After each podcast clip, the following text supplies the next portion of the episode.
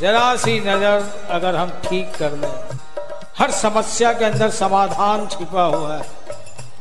हमारी नज़र नेगेटिविटी पे ज़्यादा जाती है। इसे डर बना ही रहता है। और गीता में महाप्रसाद अगर श्री कृष्ण ने कहा है कि सबसे बड़ा अगर मेरा प्रसाद है, अभयम सर्वभूते लेकिन अभयता, निर्भयता कब आती है? जब नज़र उसकी करुणा पड़ जाए।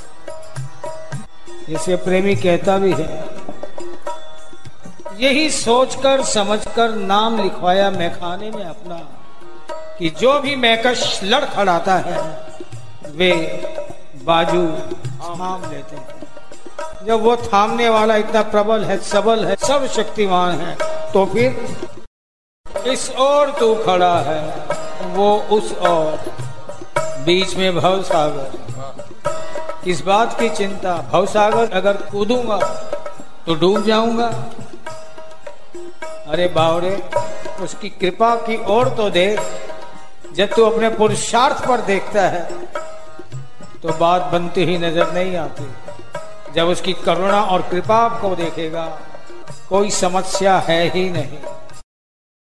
सन्मुख होए, जीव मोह जब ही, जन्म कोटि अगनासऊ तबई भवसागर में जो बहते हुए मेरे समीप आ गया, उसको किनारे लगाना ही मेरा काम है।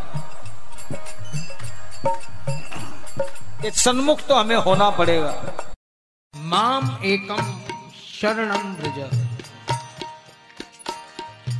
शक्रदेव प्रपन्नाय, तवास्मि इति याचते।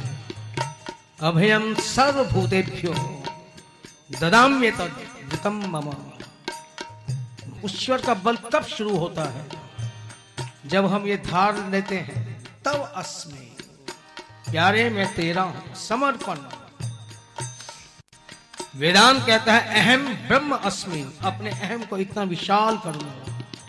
कि ब्रह्म तुल्य हो जाए, ब्रह्म ही हो जाए। समर्पण क्या कहता है? यहाँ अहम को इतना जला दो।